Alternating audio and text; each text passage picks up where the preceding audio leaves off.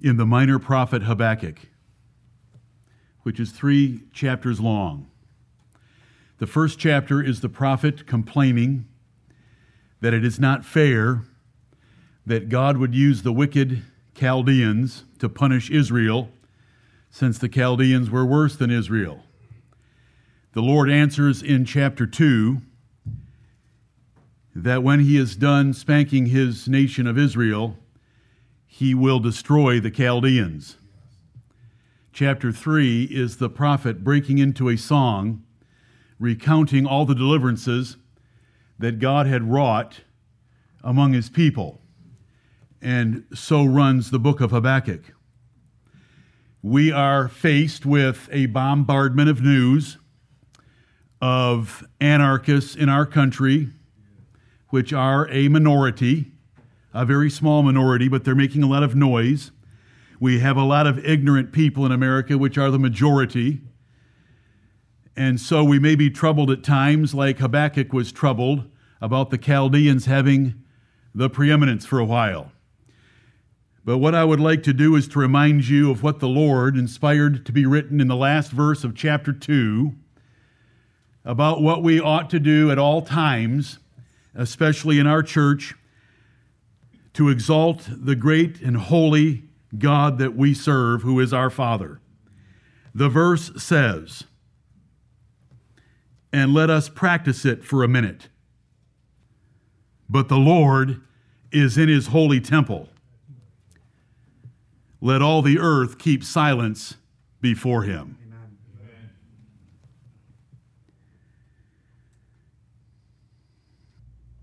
Amen. And amen.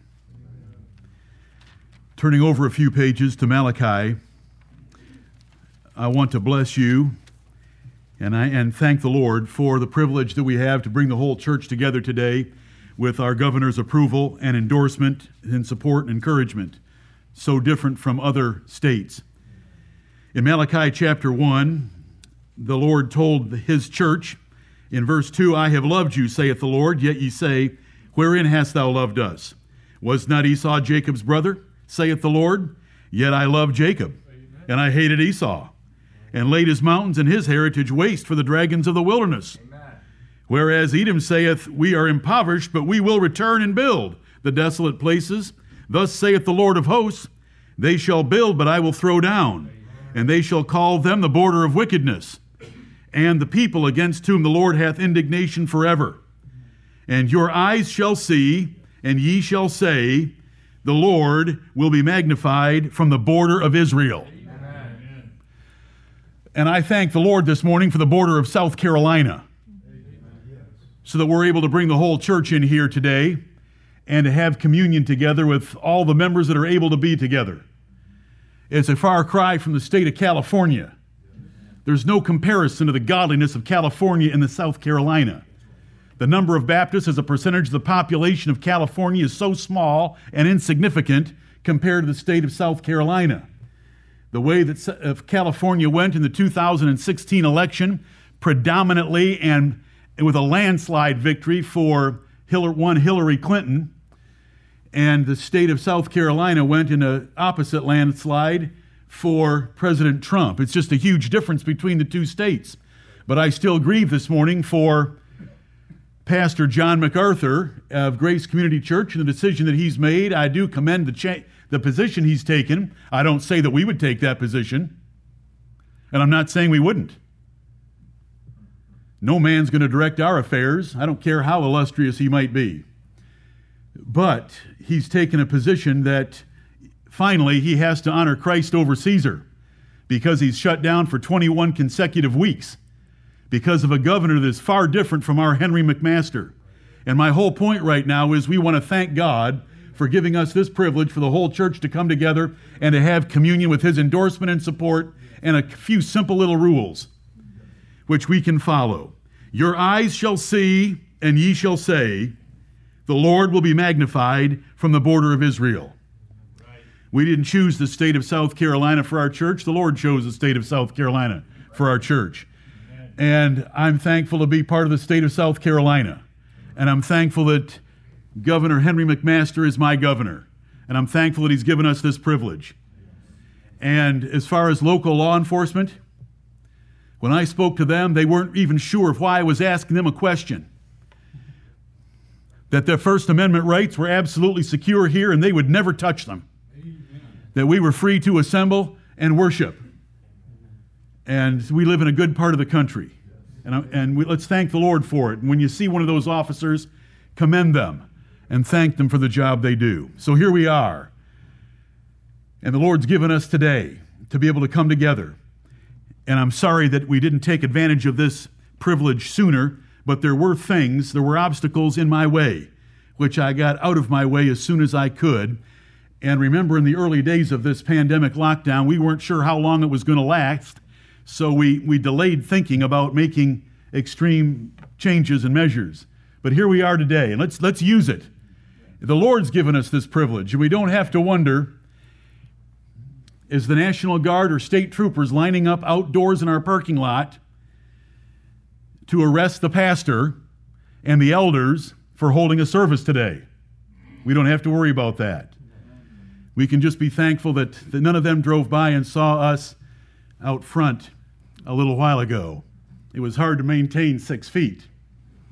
But let's do it and do it with a smile and thank the Lord. Let us pray. Almighty God, our Father in heaven, Thou art in thy holy temple, and we are in thy holy temple. We pray that you will bless us today. If you do not bless, we shall not be blessed. But if you bless, who can hinder? And so we call upon thee to bless us. We gladly humble ourselves in silent prayer before thy august and glorious presence. There is no God beside thee. There's no God like unto thee. Thou art great, greatly to be praised, and thy greatness is unsearchable. Amen. Holy Father, we thank thee that the state of South Carolina has your blessing upon it. And we pray that you will continue to bless our state, and that you will bless our governor, and that you will bless his helpers, and that you will bless our law enforcement. Protect our rights here that we do not have to make difficult decisions for the time being. And we thank thee for thy word that will give us wisdom in the day when that comes. We pray for John MacArthur today that whether his position be absolutely perfectly right or not, that you will bless him in the state of California for choosing the side of your son, the Lord Jesus Christ, against the governor in a very thorough and well documented biblical position of religious freedom without appealing to a document of men, but to the document that you inspired. Be with him. Our Father, be with us here. We want to honor thee and honor thy Son today. You know that I have begged thee this for days leading up to today. And I ask that you will bless every effort that we make, every song we sing, every scripture that is read, every prayer that is offered, that it will come up before thy holy presence as a sweet smelling savor in thy nostrils, and that you will delight in us. We do not want to disappoint thee today in the slightest way. We want to delight thee today in every way. Have mercy upon us. O Lord, grant us thy Holy Spirit that he might show us the things of the Lord Jesus Christ more clearly than ever and convict our hearts to love him more dearly than ever. We call upon thee to help us. We are in weak fleshly bodies. Our spirits are willing, but our flesh is weak. Give us the strength and the power in our new man to mount up over that flesh and to serve thee well this day. We thank thee for the privilege in this state of South Carolina. I thank thee for each of my brothers and sisters. I thank thee for the word of God made plain to us that we will observe the ordinances according to Scripture today. Be with us, unite our hearts together, that we might with one mind, one heart, one voice, glorify Thee and Thy Son, Jesus Christ. Forgive us our sins and cleanse us from all unrighteousness. We ask through Jesus Christ and Thy great justness and faithfulness to forgive us. In Jesus' name we pray. Amen.